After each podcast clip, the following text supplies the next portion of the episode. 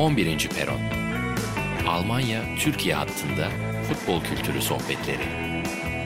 Hazırlayanlar Fatih Demirel'i, Atağan Altınordu.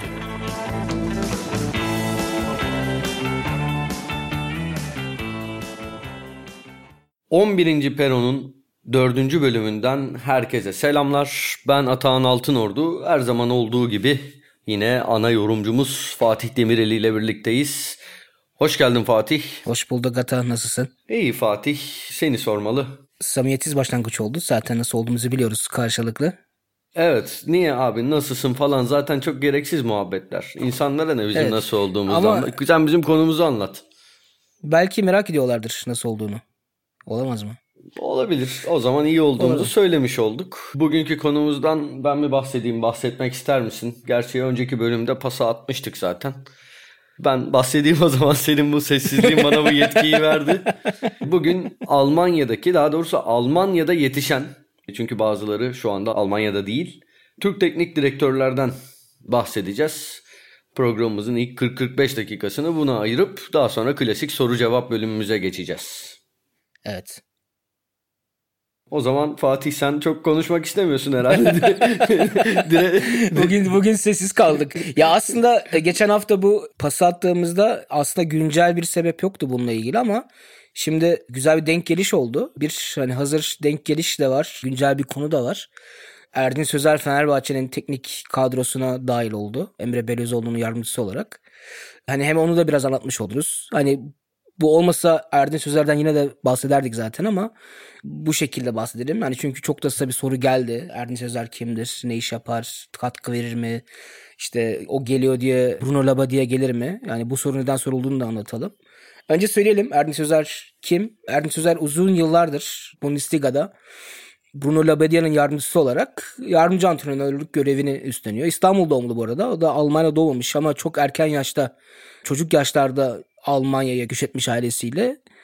Ondan sonra futbol oynamış ve futbol oynadıktan sonra da teknik direktörlük, antrenörlük kariyerine başlamış ve bu yolun başında Bruno Labbadia ile karşılaşıyor. Bruno Labbadia da biliyorsunuz eski bir Bundesliga futbolcusu, Bayern Münih gibi, Bremen gibi kulüplerde, Sandhausen gibi kulüplerde çok iyi bir kariyer yapmış bir isimden bahsediyoruz. Erdinç Sözer şöyle anlatıyor o zamanı. Futboldan bahsederken futbolla ilgili fikirlerimizin örtüştüğünü anladık. Çok ayaküstü bir muhabbette bunu anladık. Daha sonra o muhabbet bizim kaderimiz oldu ve hiçbir zaman ayrılmadık. Yani her yerde birlikte çalışmaya başladılar. İşte Bremen'de, Hamburg'da, Stuttgart'ta, sonra işte Wolfsburg, Hertha Berlin, her yerde birlikte çalıştılar. Şu çok önemli. Çok da bir tartışma konusudur. Yardımcı antrenörün rolü ne? Teknik direktörün söylediğini uygulayan mı kişidir yoksa onu tamamlayan kişi midir? Şimdi Erdinç Sözer konusunda bunu çok net söyleyebiliriz ki çok klasik bir yardımcının öteye gerçekten neredeyse yani tabii ki kararları son noktada Labbadia verirdi ama her konuda fikir alışverişinde bulunmuşlar. Her konuda istişare etmişler. Kararları birlikte verme noktasına gelmişler her zaman. Bunu Labbadia da anlatıyor. Erdinç Sözer de anlatıyor. Hatta bu sadece o günkü taktik, antrenman ya da ne diyelim işte hafta sonu rakip analizinde ortaya çıkan sonuçlar değil. Bu kadro planlamasına kadar gitmiş yani. Özellikle son dönemde Wolfsburg'da, Hamburg'da, Hertha'da bunları çok istişare edip birlikte kararlılıkları çok olmuş. Bu bence çok önemli bir şey. Erdinç Sözer'e nasıl bir figür olduğunu anlatan bir şey bence bu. Şu da çok önemli yine ki Fenerbahçe'ye gelme sebeplerinden bir tanesi bu. Onu da söyleyebiliriz.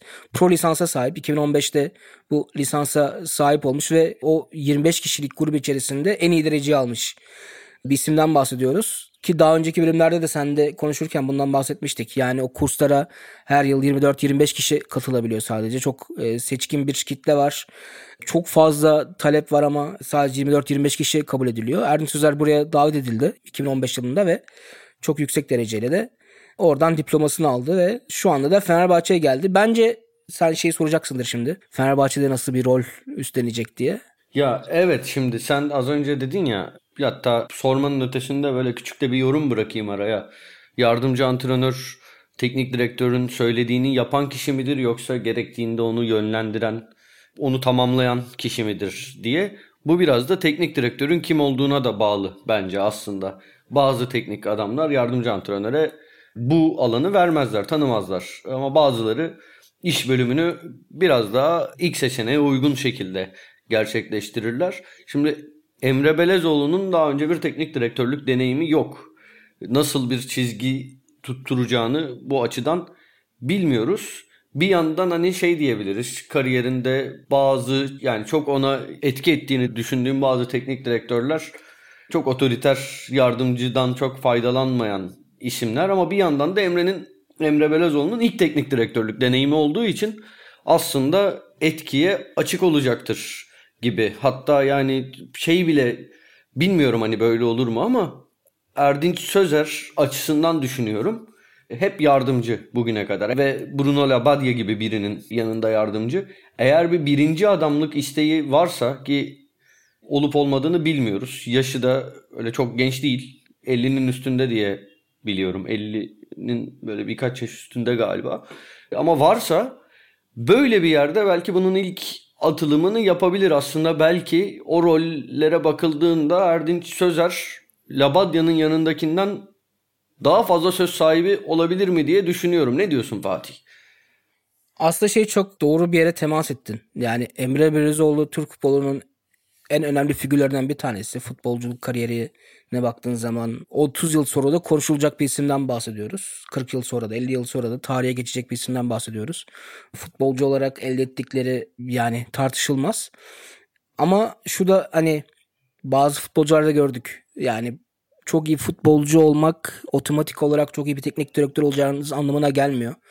Burada birçok faktör var. Bu faktörlerden bir tanesi tecrübe, bir tanesi işte insan yönetimi, işte yani bütün soruları sayabiliriz. Yani teknik, taktik bilgisi vesaire.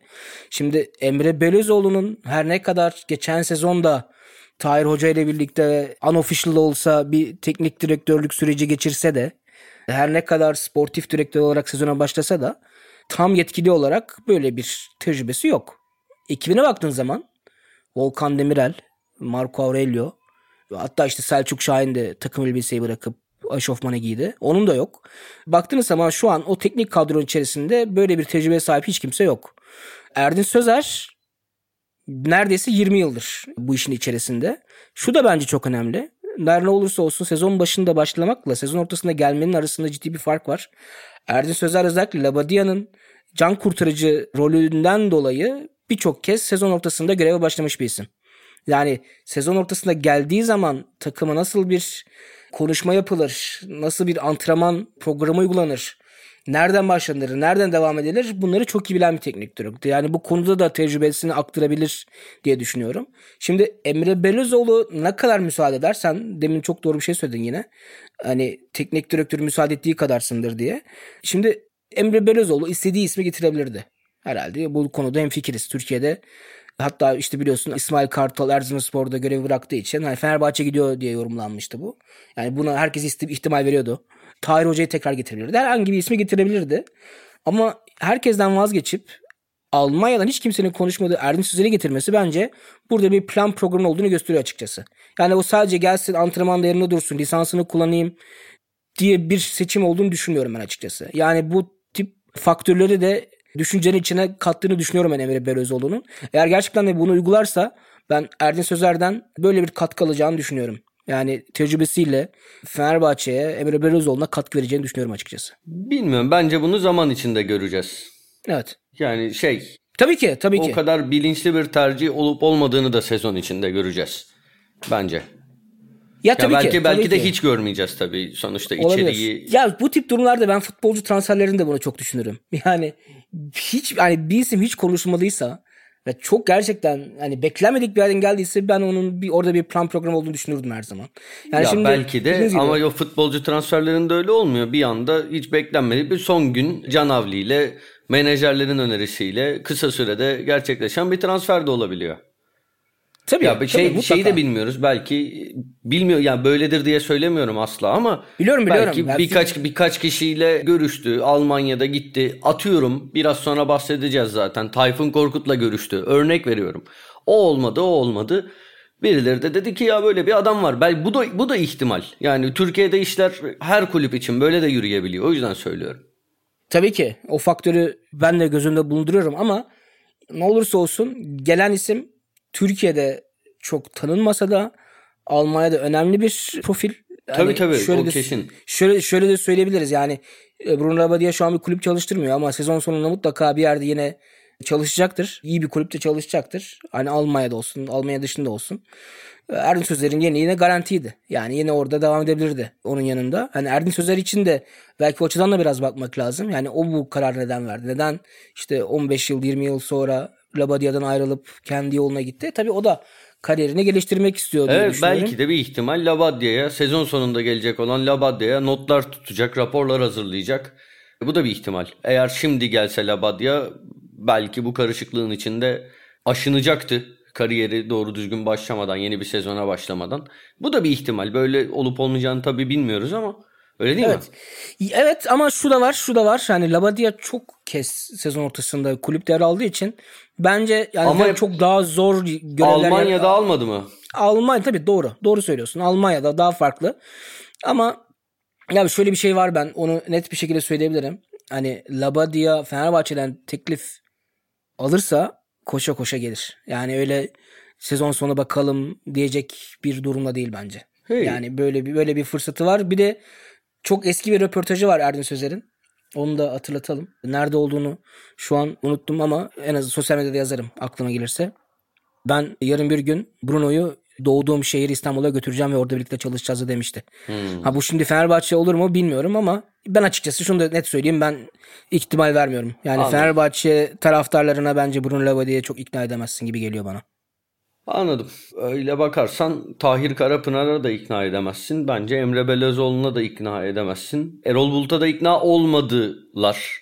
Ama işte bir evet, orada hep ama çok işte bu başarı... kadar isimden sonra, bu kadar isimden sonra ya da bir de şimdi Bruno Labbadia'ya gidelim.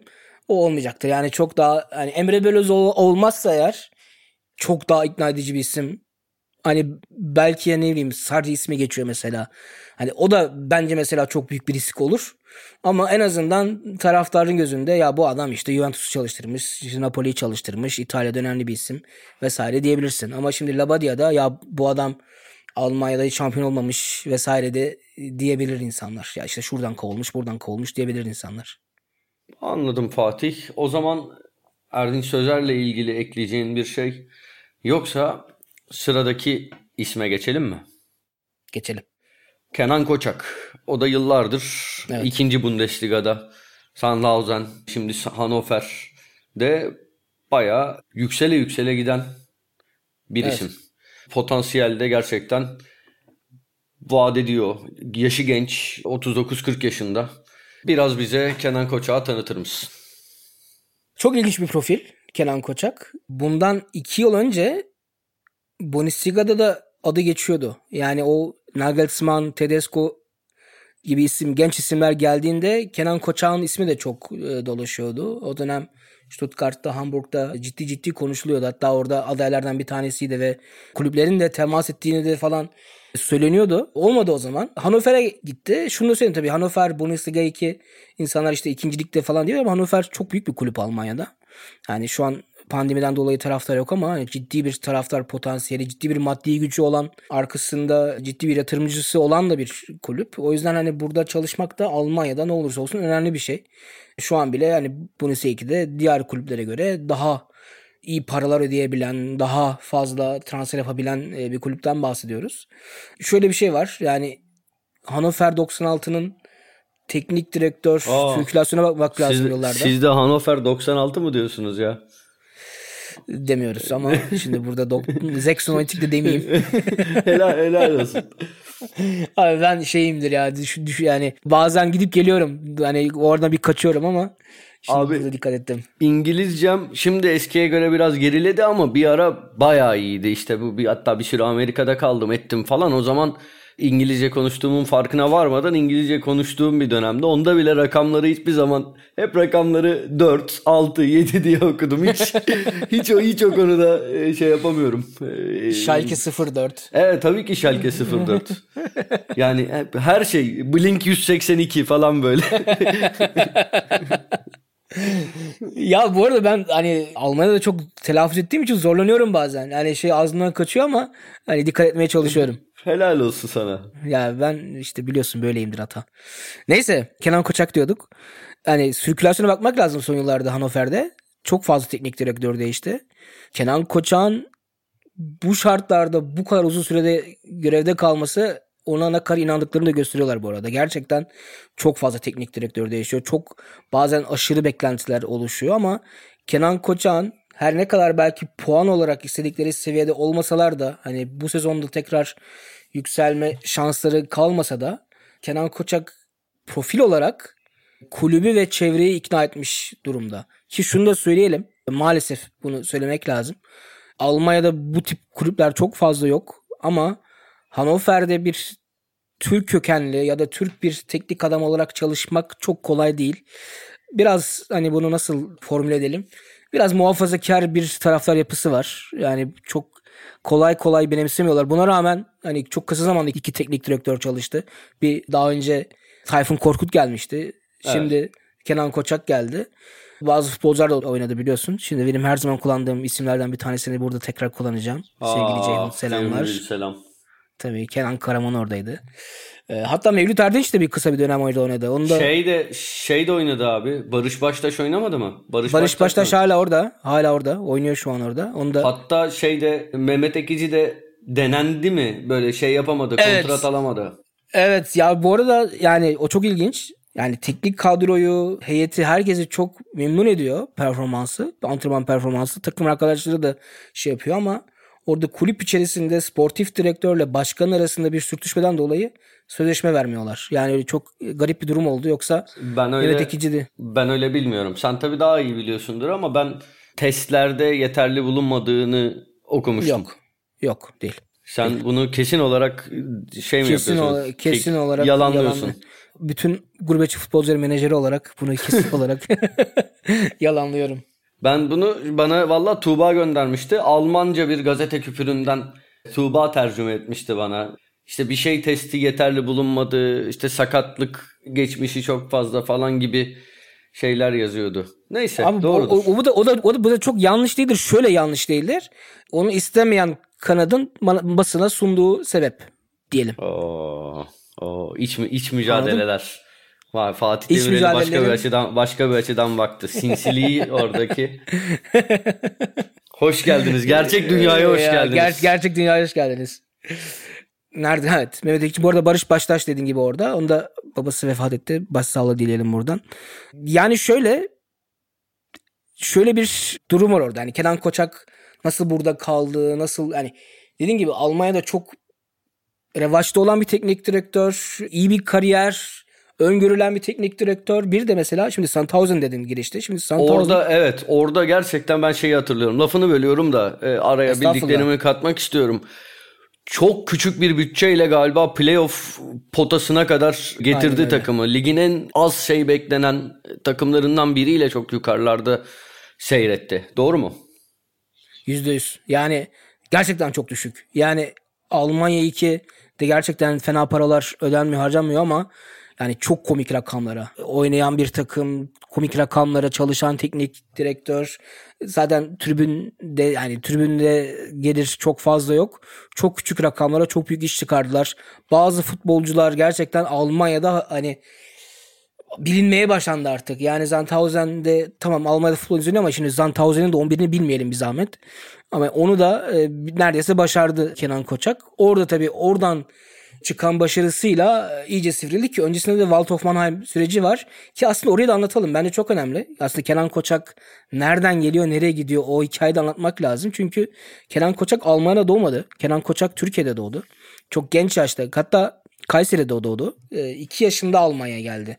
İşçi bir ailenin çocuğu olarak ve yani o süreçte çok fazla yapılacak bir şey de yok. Dil bariyeri de var ve futbola başlıyor. Çok genç yaşta futbola başlıyor ve hemen dikkat çekiyor. Bir de Mannheim'da büyüyor ve Mannheim bir futbol şehri Almanya'da. Çok önemli futbolcular çıkmış. Altyapıya çok önem vermiş. Hala çok önem veren bir bölge.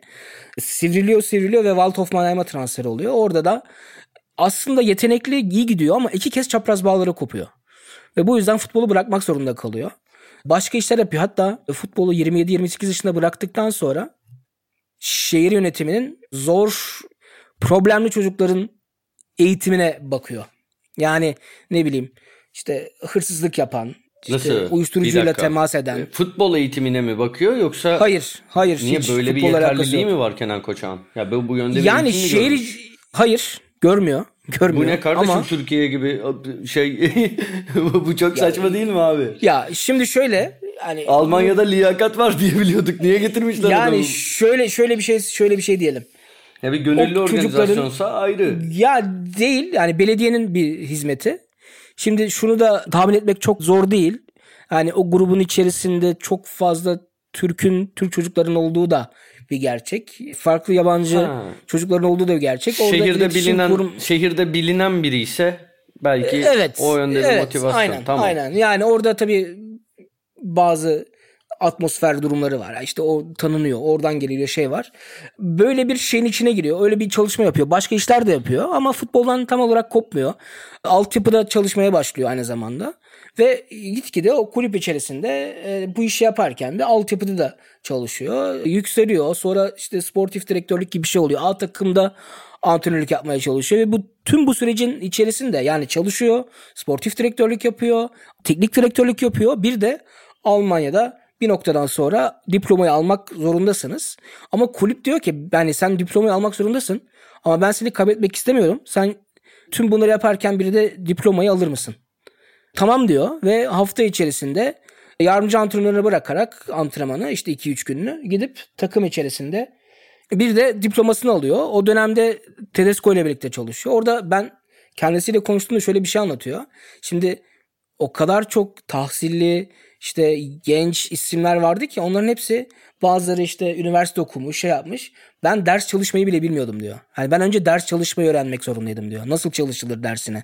Hani nasıl ders görülür? Nasıl ödev yapılır? Ben bunları bile çok kavrayamamıştım diyor. Ben önce onları öğrendim sonra aslında asıl işe geldim diye anlatıyor. Böyle de süreci başlatıyor ve yine yüksek dereceli alıyor diplomasını. Oradan da Sandhausen ve bugün Hannover doksan altıya geliyor. Ben orta vadede Kenan Koçak'ı Bundesliga'da göreceğimizi düşünüyorum. Türkiye'den de bazı kulüplerin onunla ilgili bilgi aldığını biliyorum. Ama ben kısa vadede Türkiye geleceğini düşünüyorum. Orada devam edeceğini düşünüyorum ben. Ben yani Türkiye'ye gelir gelmez onu bilmiyorum. Bence umarım hani ilk etapta gelmez. Çünkü gerçekten potansiyelli gördüğüm bir teknik direktör.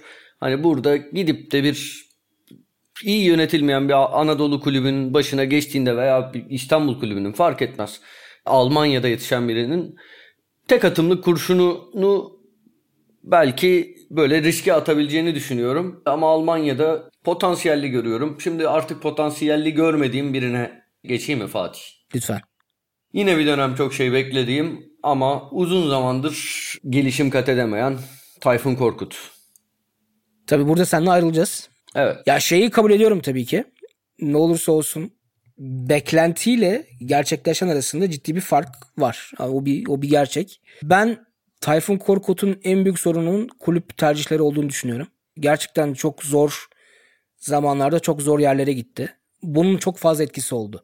Yani tek tek bakabiliriz istersen de. Hani şu oldu bu oldu diye. Şimdi Tayfun Korkut en başta Almanya'da altyapılarda iyi yerlerde çalışmış bir isim. Yani özellikle Hoffenheim ve Stuttgart Almanya'nın çok önemli altyapıları. Daha önce de Real Sociedad altyapısında çalışmış ama özellikle Hoffenheim ve Stuttgart'ın U on yedi on dokuz takımları çalışmak önemli. Çünkü orada az önce liyakat dedin ya. Yani o bu, orada olmadığı zaman orada çalışma imkanı yok. Çünkü buraları gerçekten Almanya'nın en iyi altyapıları ve oraya en iyi eğitmenleri, en iyi hocaları getiriyorlar. Yani oraya Tayfun Korkut'un getirilmesi bence çok önemli bir aslında işaret. Daha sonra tam bu süreç giderken ve Stuttgart'ta iyi de giderken Abdullah Avcı'nın teklifiyle milli takıma geliyor. Milli takımda yardımcı antrenörlük yapıyor Tayfun Korkut. Ben o dönemde kendisiyle tanışma fırsatı da bulmuştum. Yani uzun süre takip ediyordum ama ilk defa orada bir tanışma fırsatı bulmuştum. Doğduğu kasabada buluşmuştuk. Küçük böyle bir nasıl diyelim fırında şehir içerisinde çok tatlı böyle güzel bir yerde. Saatlerce konuştuk. Yani aslında röportaj için buluşmuştuk ama aslında bir noktadan sonra işte röportajdan çıkıp sohbete doğru gitti ve yani futbolla ilgili, Türkiye'deki futbolla ilgili neler değişmesi gerektiğini ve nasıl çalışmalar yapması gerektiğini anlattı. Nasıl adımlar attığını anlatmıştı. Yani federasyonla birlikte, Abdullah Avcı ile birlikte, o zaman Tolunay Kafkas vardı yine. Gelişim direktörlüğünün başında. Ama açıkçası yani Türkiye'de bu işler biraz daha zor olduğu için birçok şey teoride kaldı ki yani Tayfun Korkut'un şahsi kontaklarıyla işte Joachim Löw, işte Vincent Del Bosque gibi isimlere ulaştılar. Almanya'nın o dönem antrenörlük eğitimiyle ilgili başındaki isim Frank Wormuth vardı. Onunla bir toplantılar oldu. Aslında temaslar kuruldu. Yani iş teoriden çıkıp pratiğe doğru giderken galiba Tolunay Kafkas'ın işte Trabzonspor'a gitmesi, ondan sonra bu bütün projenin bir şekilde suya düşmesiyle durdu. Daha sonra Abdullah Avcı ayrıldı. Ve Tayfun Korkut'un teknik direktörlük süreci başladı. Hannover doksan altı, az önce bahsettim. Çok zor bir iklim. Çok zor bir iklim gerçekten. Ve buna rağmen aslında fena gitmedi. Yani iyi başladı. Çok iyi oynadılar. İyi maçlar çıkardılar. Ama ne olursa olsun Hannover doksan altı. Yani evet Bundesliga ikide çok iyi bir kadro kurabiliyor ama Bundesliga'da daha ciddi bir rekabet var. Orada işler bir noktadan sonra iyi gitmemeye başladı. Camia dinamikleri biraz daha zor. O süreç bittikten sonra bence en büyük yanlışlarından bir tanesi Kaiserslautern'e gitmek oldu. Çünkü Kaiserslautern yani İlhan'la Burak'ın da Sinor'da işlediler. Yani çok büyük bir geçmişi olan bir kulüp ama bugün yani bu sezon sonunda dördüncü lige düşecekler ve belki de iflas edip kaybolacaklar. Serbest düşüşteki bir takıma gitti. Serbest düşüşe bir takıma gitti. Oradan çok kısa bir süreliğine Leverkusen'e gitti. Orada da artık aslında kazanacağı hiçbir şey yoktu. Çünkü Leverkusen takımı her zaman olduğu gibi sezonun son kulvarında işi bırakmış, sezonun bitmesini beklemiş. Orada bir süreç oldu ve Stuttgart'a gitti. Aslında Stuttgart'ta da başarılıydı.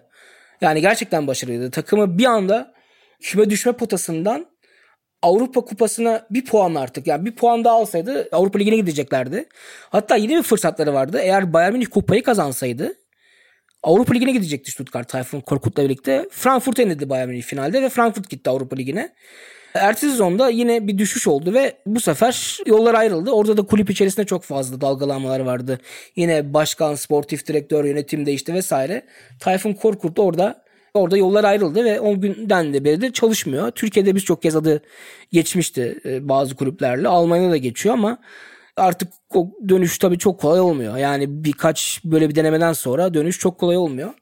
Ben işte dediğim gibi kulüp tercihleriyle ilgili sorunlar yaşadığını düşünüyorum ben açıkçası. Abi ben tamamen dışarıdan bakan bir gözle, bir şey bilerek değil, bir izlenim aktaracağım. Birincisi, ben Tayfun Korkut'u bayağı seviyorum. Bence Türkiye'deki en beyefendi futbolculardan biriydi her zaman. Hem oyununu zaten çok beğenirdim. Önemli de bir kariyer yaptı. Hem de hep açıklamaları bana çok, yani bende iyi duygular uyandırırdı, öyle söyleyeyim uzatmadan. Teknik direktörlük döneminde de onunla yapılan röportajlarda hem yazılı hem görüntülü röportajları izlediğimde çok büyük beklentiler oluşmuştu bende. Güzel konuşan, çok bilgili, donanımlı, boş konuşmayan, güzel şeyler anlatan bir adamdı. Ama futbolculukta da sanki Tayfun'un çok ilişkileri, sen az önce tabii iyi kontakları olduğundan bahsettin. Löw, Del Bosque dedin ama bunlar hani birlikte çalıştığı için tanıdığı insanlar mı yoksa gerçekten iyi iletişimde olduğu insanlar mı bilmiyorum. Tayfun Korkut'un bir lobi problemi var gibi geliyordu bana. Bence Türk futbolunda, yani futbol oynarken de Türkiye'de bundan biraz çekti. Teknik direktörlüğünde de belki bu ilişki ağı onun bir yerlere gelmesini engelledi biraz. Fazla beyefendi bir adam. Belki biraz daha agresif olması gerekiyordur. İstediği yerlerde çalışabilmek açısından biraz daha böyle tuttuğunu koparan biri olması gerekiyordur. Bilmiyorum bunları. Ama şeye katılıyorum bu arada. Stuttgart'ta bayağı başarılıydı. İlk girişi çok iyiydi. İkinci senesi değil ama ilk takımı devraldıktan sonra bayağı kötü giden bir Stuttgart'ta muhteşem bir çıkış yapmıştı. O sezon bitene kadar bayağı sezonun neredeyse yarısında tek maç kaybetmişlerdi. Hatırladığım kadarıyla. Böyle evet, bakmadan evet, konuşuyorum evet. Ama öyle hatırlıyorum. Çünkü takip ediyordum adamı. Çok gerçekten çok iyi şeyler olabileceğini düşünüyordum kariyerinde. Ama o veya bu sebepten olmadı abi. Yani Tayfun Korkut da elliye merdiven dayadı. Artık bir genç teknik direktör olmaktan da çıkıyor. Öyle. O yüzden benim artık ya, umudum yok gibi. Yani şöyle, Türkiye'de lobinin çok önemli bir etken olduğu bir gerçek. Yani bazı teknik adamların sürekli çok başarısız olmalarına rağmen sürekli iş bulmaları, sürekli bir yerlerde çalışmaları. Hatta belki bunların yüzünden ilk sadece iki yerde çalışma kuralının çıkması bir gerçek. Ama aslında çok doğru bir yere temas ediyor. Çünkü hani Tayfun Korkut'un çalıştığı kişiler olduğu için Löw Fenerbahçe'de çalışmış, Del Bosque ile Beşiktaş'ta çalışmış. Ondan sonra da ilişkilerini devam ettirmiş. Bu da bence önemli. Hani hatta Pereira'yla da aynı şekilde. Ama bu kontakları ya Türkiye'de işine yaramadı açıkçası. Almanya'da da işine şöyle yaramadı. Yani sonuç olarak Almanya'da bu işler çok öyle kontak üzerinden belki gitmiyor. Gidiyor tabii ki ama bu kadar gitmiyor. Ama Almanya'da biraz daha hani işte diplomasına, işte Stuttgart altyapısı, Hoffenheim altyapısında yaptığı çalışmalara bakıldı. Mesela biri de Tayfun Korkut'tan şunu da biliyorum. Gittiği her kulüpte bir sunum yapıyor öncelikle. Yani kulübü şöyle görüyorum, takımı şöyle görüyorum, şuraya getirmek istiyorum. Şimdi bu Almanya'da önemli. İspanya'da önemli. Yani burada aa evet gerçekten böyle. Şimdi Türkiye'de yani bu sunumu önemseyen başkan ve sportif direktör sayısı bence çok düşük. Yani izlemek bile istediklerini düşünmüyorum birçok insanın. O yüzden böyle bir problem olduğunu, bir kültür farkının olduğunu söyleyebilirim. Yani ben hatta evet bir Türk pasaportu var Tayfun Korkut'un ama bir Türk teknik adam mı ben açıkçası tartışırım yani. Bence değil çünkü. O zaman sıradaki isme geçelim sevgili Fatih. Evet. Volkan Bulut yine öyle iyi bir yoldan giden bir teknik adam, henüz birinci adam değil ama evet. Schalke, yine Hannover. Hannover'dan yine yolu geçen bir isim. Aynen. Son olarak şu anda Dinamo Moskova'da ikinci adam. otuz dokuz yaşında. Açıklamalarını yine beğendiğim bir teknik direktör. Türkiye'de takım çalıştırmaya hedefi olan bir spor adamı.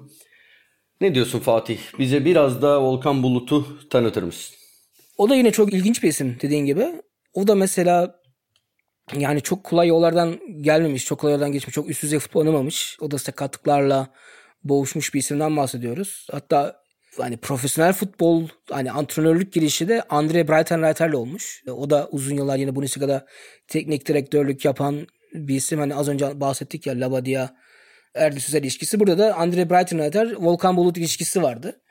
Onlar da bir noktada aynı yerde oynuyorlar. Çok iyi anlaşıyorlar. Andre Breitenreiter daha sonra futbol bıraktıktan sonra antrenörlük kariyerine başlarken Volkan'ı unutmuyor. Volkan Hoca'yı unutmuyor. Onu da yanında götürüyor ve mesela oradaki ilişki daha da neredeyse aynı seviyede. Yani antrenman, bazı antrenmanları gerçekten hani Volkan Hoca dizayn edip hazırlıyor, yapıyor. İşte antrenman o yapıyor. İşte on bir seçimlerinde, futbolcu transferlerinde, rakip izlemede çok etkin bir isim oldu her zaman. Orada tabii Andre Breitenreiter'in çalıştığı kulüpler, Schalke, Hannover, teknik direktörlerin biraz daha çabuk değiştiği kulüpler olması yine belki sorun olmuş olabilir.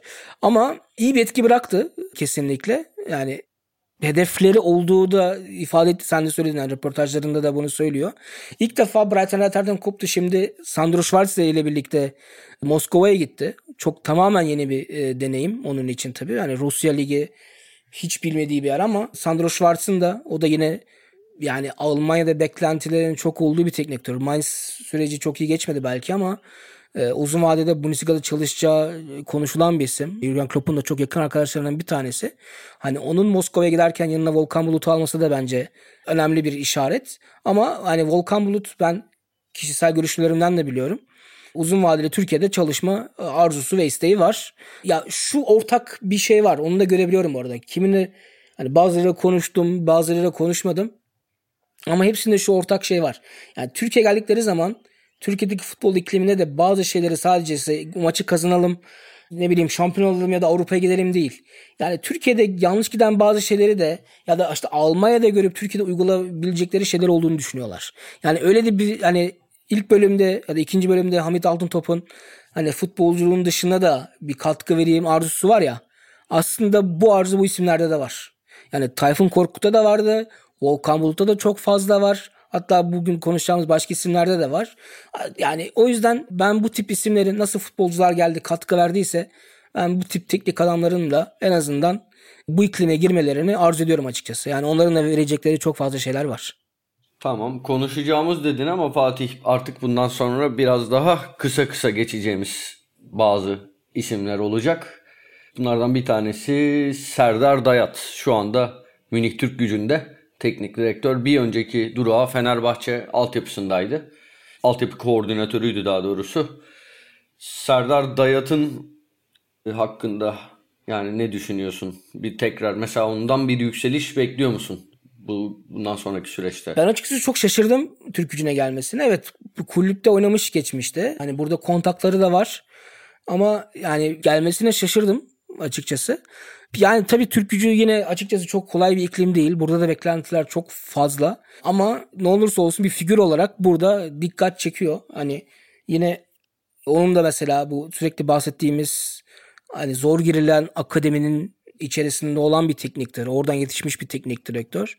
Ya bundan sonra çok büyük atılımlar yapar mı? Hani gidip Bundesliga'da çalışır mı? Çalışmaz muhtemelen ama ben yine bu Türkiye-Almanya köprüsünde fikirleriyle katkı verecek bir isim olarak Serdar Yatır'ı da görüyorum açıkçası. Yani Fenerbahçe'ye geldiğinde ben aa evet fena fikir değilmiş demiştim ama çok kısa sürdü. Ama ben yine orta vadede Türkiye'ye gelip burada bir katkı vereceğini düşünüyorum açıkçası. Zaten geçmişte de hem teknik direktör olarak kısa bir macerası var Denizlispor'da. Hem evet. Samsunspor, Gençlerbirliği, Kasımpaşa, Manisaspor. O arada işte şeye İsveç'e gitti. İsveç'te teknik direktörlük yaptı falan. Böyle değişik bir kariyeri var. Hani tekrar iniş çıkış mutlaka ya olabilir. Şöyle bir şey var. Bunu çok kısa söyleyeyim. Belki bundan da hani buradan da Taşkın mesela Taşkın Aksoy'a da bağlayabiliriz belki. Bağlayalım. Hani ortak bir şey söyleyeyim. Yani bu isimler hepsi gelip çok büyük teknik adam olacak diye bir kaydı da yok bence. Yani şimdi bu isimler sadece Almanya'da futbol oynamış, futbol öğrenmiş diye gelip Türkiye'de olanlar futbol domine edecek diye bir kural yok. Yani sonuç olarak Türkiye'de de çok iyi teknik direktörler yetişiyor artık. Geliyorlar yavaş yavaş. Türkiye'de ne olursa olsun yarışma kültürü çok daha farklı, çok kolay değil. Ama yani teknik direktör olmasa bile ne bileyim altyapının içerisinde bir görev, işte teknik kadronun içerisinde bir görev vererek orada onların tecrübelerinden faydalanabilir. Mesela Taşkın Aksoy ben o, Almanya'da... Bir şey söyleyeyim mi sana? Mesela evet, fa- araya giriyorum ama Taşkın faydalanabilir ama biraz da faydalanmayı bilmek lazım. Sen... Abi şeye hakim misin? Taşkın Aksoy'un Gençlerbirliği'nden ayrılık sürecine hakim misin? Evet evet. Yani adamın önüne iki sözleşme koyuyorlar. Ki yani başarıyla yerine getirdiği bir görev var. Biraz da işte onun da lisansından faydalanmak için belki de vaktiyle getiriyorlar. Nobre'de çünkü pro lisans yok. Taşkın Aksoy ama aynen. Adam gelirken şey demiş. Ya siz benim lisansımdan faydalanmak için mi benimlesiniz yoksa tecrübelerimden faydalanmak için mi? Tecrübelerimden faydalanacaksınız. Her zaman buradayım ama beni lisans için kullanmayın demiş. Ben o değilim demiş. Hem altyapıda hem A takımda ciddi görevler üstlenmiş. Sonra artık altyapı kısmını bir kenara bırakıp oradaki sözleşmesini feshedip A takıma geçmesini istemişler.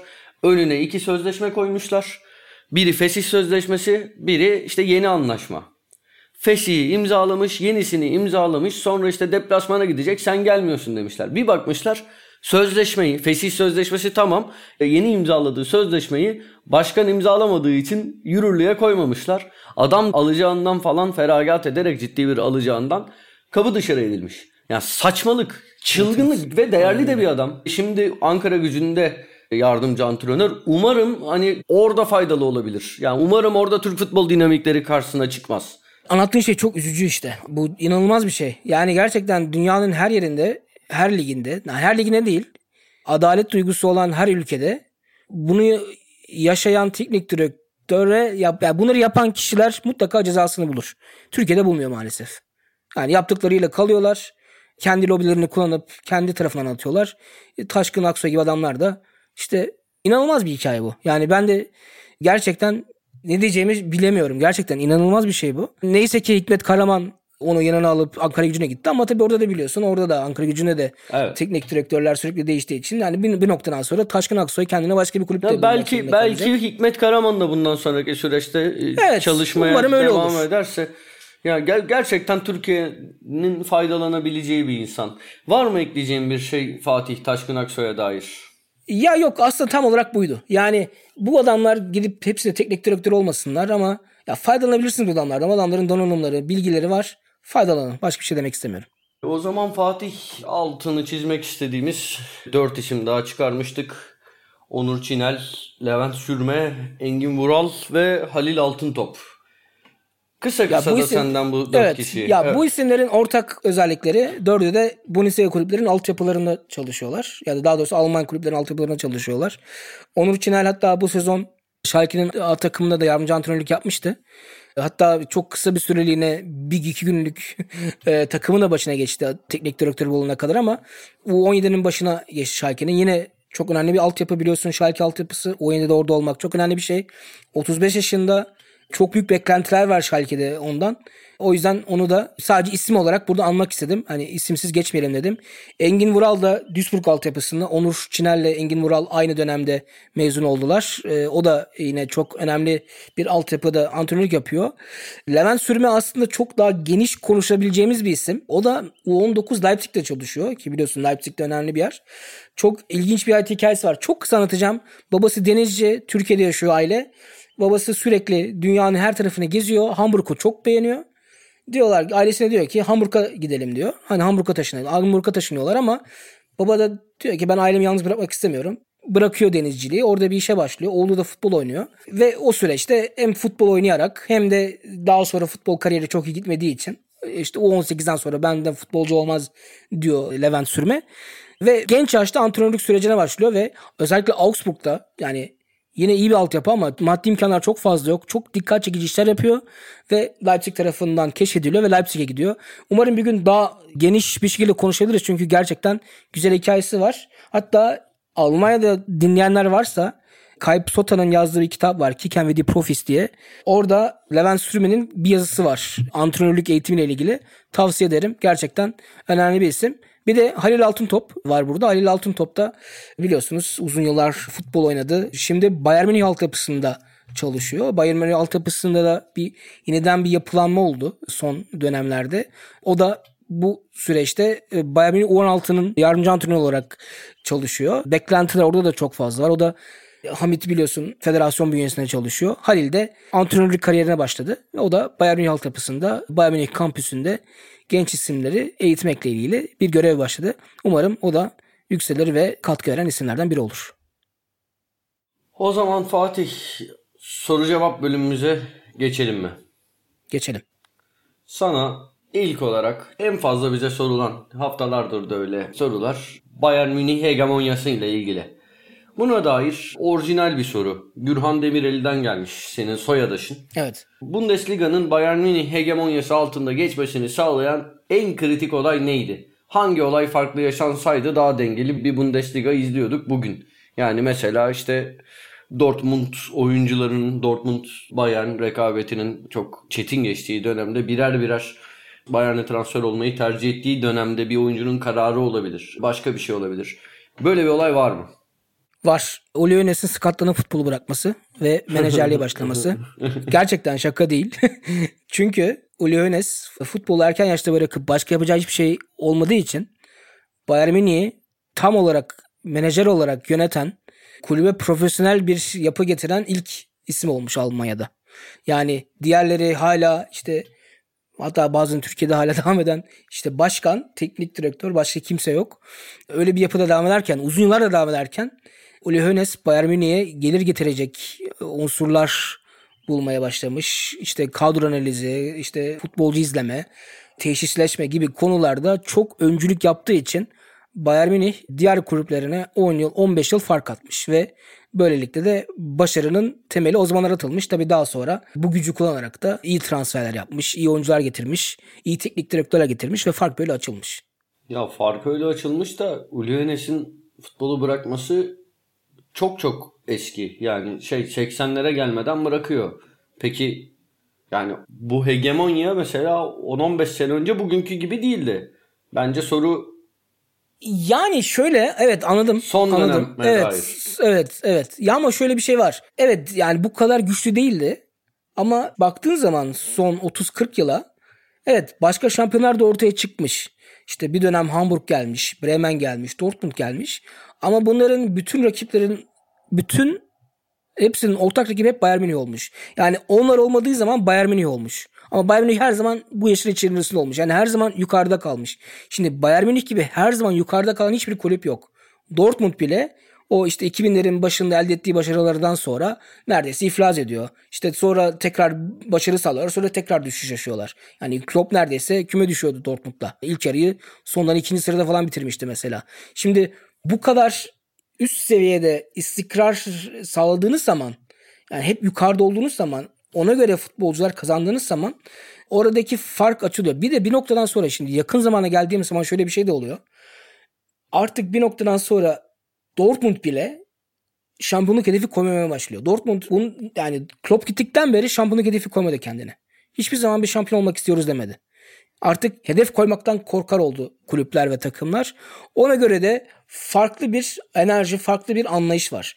Yani Bayern Münih bir maçı berabere bitirdiği zaman üzülüyor. Dortmund berabere kaldığı zaman ya işte fena değilmiş diyor yani bir puan.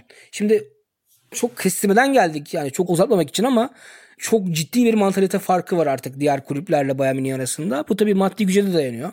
Ama kulüplerin çok acil bir şekilde bu mantaliteyi değiştirmesi gerekiyor. Leipzig mesela buna başladı. Beraberlikten hoşnut olmayan bir kulüp haline geldi. Şampiyon olmak istiyoruz diyen bir kulüp haline geldi. Bu yüzden de e, bu sezon diğer yıllara göre yarış biraz daha nasıl diyelim heyecanla geçiyor. Tamam. Başka bir soru. Alper Arslan'ın sorusu. Hollanda ve Fransa'da bulunan gurbetçi futbolcularımızın başarı oranı neden Almanya ve hatta Avusturya'da yetişen gurbetçi futbolcularımızın seviyesinde değil? Hiç bu iki ülkenin de milli takım radarında olan bir gurbetçi futbolcu hatırlamıyorum demiş. Şimdi ben hatırlıyorum tek tük ama ya Fransa'da olmasa bile şeyde Hollanda'da Türk oyuncuların adı geçti. Hatta şimdi önümüzdeki dönemlerde Naci de oynayacak. Fakat genel olarak da hani soruya katılıyorum. İlginç soru. İlginç soru. Ya muhtemelen yani seçenek yani Almanya'da çok daha fazla oyuncu var. Yani çok daha Hı. fazla yani baktığınız zaman sayı olarak yani atıyorum Almanya'da elli futbolcu yetişiyorsa kırk sekiz olma ikisi oluyor. Hollanda'da on futbolcu yetişiyorsa dokuz olma biri oluyor gibi düşünelim Hı-hı. mesela. Yani evet. yani çok daha az oyuncu yetişiyor oralarda. Hani bence Fransa ile ilgili şöyle bir şey de var. Tabii orada Afrika'dan gelen oyuncuların da çok ciddi bir şey olduğu için yani çok geniş bir yer aldığı için kendi oyuncuların da çok fazla yer aldığı için orada çok daha farklı bir rekabet var. Yani orada mesela şimdi Fransa oyuncu çeşitliliğini, oyuncu profil çeşitliliğini farklı Afrika ülkelerinden getirerek sağlıyor mesela.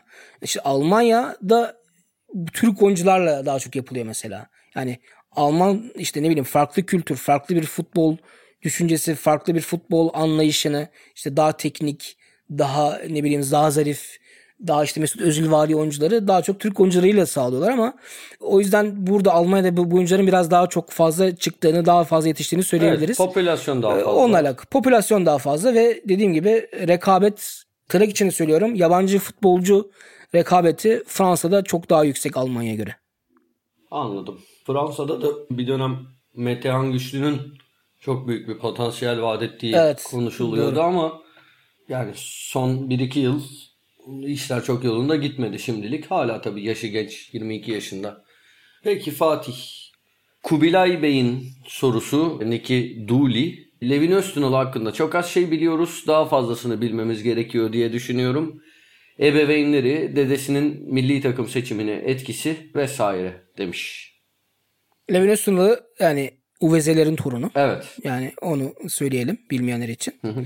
Yani şöyle yani milli takım tercihi konusunda şöyle bir şey var. Bence Türkiye hiçbir zaman tercih olmadı. Yani öyle bir Türkiye'yi mi seçeyim, Almanya'yı seçeyim diye bir şey olmadı. Çünkü açıkçası ben Levin evet çok yetenekli bir oyuncu okey ama böyle bence Almanya için de öyle çok milli takımda olması gereken bir oyuncu olduğunu çok düşünmedim hiçbir zaman. Yani yetenekli ama o bir, bir noktaya kadar geldi. Yani bunun bir üstüne çıkamadı hiçbir zaman. O yüzden hani böyle Türkiye'nin de çok istekle baktığını, çok istekle böyle ha bu oyuncuyu kazanalım dediğini görmedim açıkçası.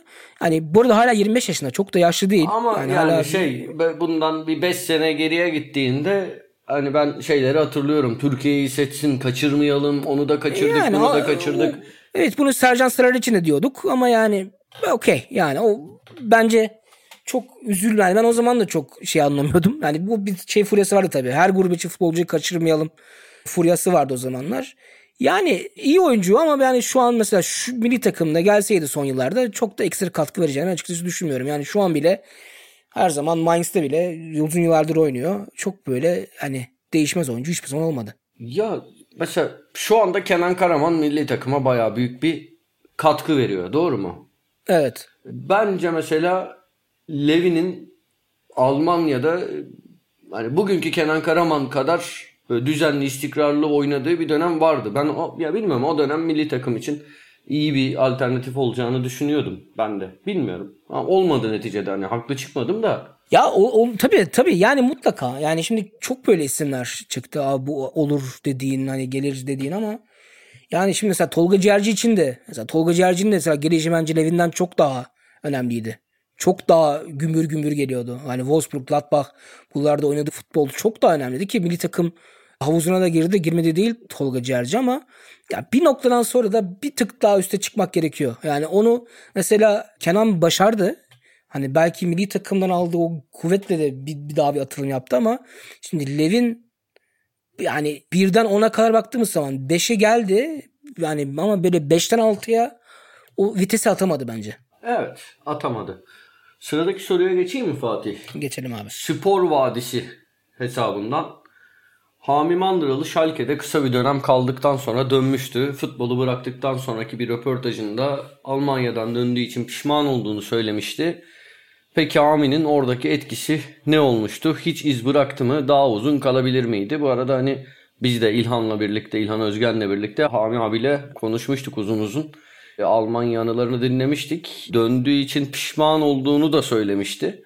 Ama orada da yani bence iz bırakamadı. Bir son maçında böyle çok güzel bir golü var. Ama evet, onun dışında yani çok çok çok büyük bir futbolcu olmakla birlikte o bir yıllık Schalke kariyerini çok başarılı görmüyorum. Bence iz bırakmadı. Daha uzun da çok kalamazdı gibi. Sen ne diyorsun? Yani Hami şey deseydi, hani ben kalmak istiyorum deseydi kimse göndermezdi muhtemelen, ama yani öyle çok da ilk on bir oyuncusu olacak gibi değildi. Yani o bir şey, bir gerçekti açıkçası. Yani çok futbolcu olduğunu onlar da düşünüyorlardı. Onlar da önemsiyorlardı, ama o şey olmadı ya. Yani o takıma katkısı, o takıma sürekli şey olmadı. Bence bu arada sağ dışı ile ilgili bir şey bu. Ya bence Türkiye özledi. Evet, evet, evet, evet, deli gibi özlemiş. Yani. Deli gibi özlemiş. Evet, evet. Yani ben o dönem şeyi duymuştum. Hani bu sen daha iyi bilirsin. Belki de yanlıştır. Yani o bölgede işte nerede hamsi yenir, nerede yemek yenir, Türk arkadaşlar nerede olur, onları çok anlatıyorlardı. Burada bunu küçümsemek için söylemiyorlardı. Gerçekten hani o, o, o bölgede yaşayan insanlar bunları anlatıyorlardı. Şahsi olarak benim Türk futbol tarihinde en sevdiğim, en beğendiğim futbolcudan bir tanesiydi Hami Mandıralı. Almanya'ya geldiği Abi, için de çok sevinmiştim şey, mesela o dönemde. Şunu söyleyeyim, eğer o ilerleyen yaşında otuzundan sonra değil de çok daha erken e, Almanya'ya gitseydi ve o ülke farkı bariyerini atlatabilseydi, yani orada bir oralı gibi yaşayabilseydi, bence bugün Hami Mandıralı yani dünya çapında golleriyle hatırlanan, işte doğum günleri atıyorum Twitter'da her sene uluslararası futbol hesaplarında paylaşılan, işte ne topçuydu ne şutları vardı diye anlatılan büyük bir efsane olurdu. Yani bence Türkiye'deki Hami Mandıralı etkisi neyse Avrupa'da da öyle olurdu. Eğer daha geç gidip uyum sağlasaydı. Katılıyorum ben sana. Ya bu arada mesela Schalke'de böyle bir iklim var yani. Schalke'de Hami Mandıralı'yı benimsedi. O zaman da benimsedi. Yani evet çok iyi oynamadı belki ama benimsedi yani. Onlardan bir tanesi hissini verdiler. Bence de olurdu. Keşke olsaydı, ama yani onun dışında da yine de iyi, çok iyi bir kariyer yaptı. Yani herhalde Hami Mandıralı şu an çok mutsuz değildir kariyeriyle ilgili. Tabii canım. Fatih, geçen program Löw'den bahsetmiştik. Alman milli takımının seçeneklerinden bahsetmiştik. Sedat Hacıkerimoğlu'nun sorusu. Milli takım için Lothar Matthäus riski alınmaya ne kadar yakın? Sadece eski futbolculardan aldığı temenni niteliğindeki desteklerden mi ibaret, yoksa ciddiye alınacak bir aday konumunda mı? Bence çok ciddi alınması gereken bir isim ama alınmıyor. Suçlusu da kendisi bu arada. Yani çünkü uzun yıllar kendini karikatürize etti Almanya'da. Jeton düşene kadar çok uzun sürdü ve artık çok daha ciddi, çok da önemli bir profil, ama o geçmişteki karikatür profilini bir türlü silemiyor. O dönemdeki yani hala da devam eden Bild gazetesi ilişkisi de biraz korkutuyor kulüpleri. Çünkü Lothar Matthäus'u getirirseniz Bild'i de getirirsiniz düşüncesi var ve Bild biliyorsun artık her şeyi yazan, her şeyi biraz abartan bir gazete olduğu için onlarla bir endişe var. Ama futbolu aşırı iyi biliyor. Almanya'nın açık ara en iyi yorumcusu. Milli takım tecrübesi de var. Macaristan'la çok iyi işler çıkarmıştı. Ben o yüzden aslında denenir diye düşünüyorum ama denemeyecekler maalesef. Fatih, son iki sorumuz. Evet. Bir, Berlin duvarı yıkıldıktan sonra takımlar arasında bir problem oldu mu? Sen Doğu takımısın, sen şucusun falan şeklinde diye bir soru soran Alperen Ustabaş.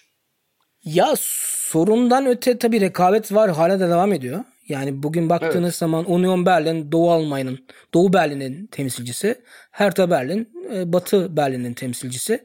Tabii ki orada bir sürtüşme, bir kültürel fark.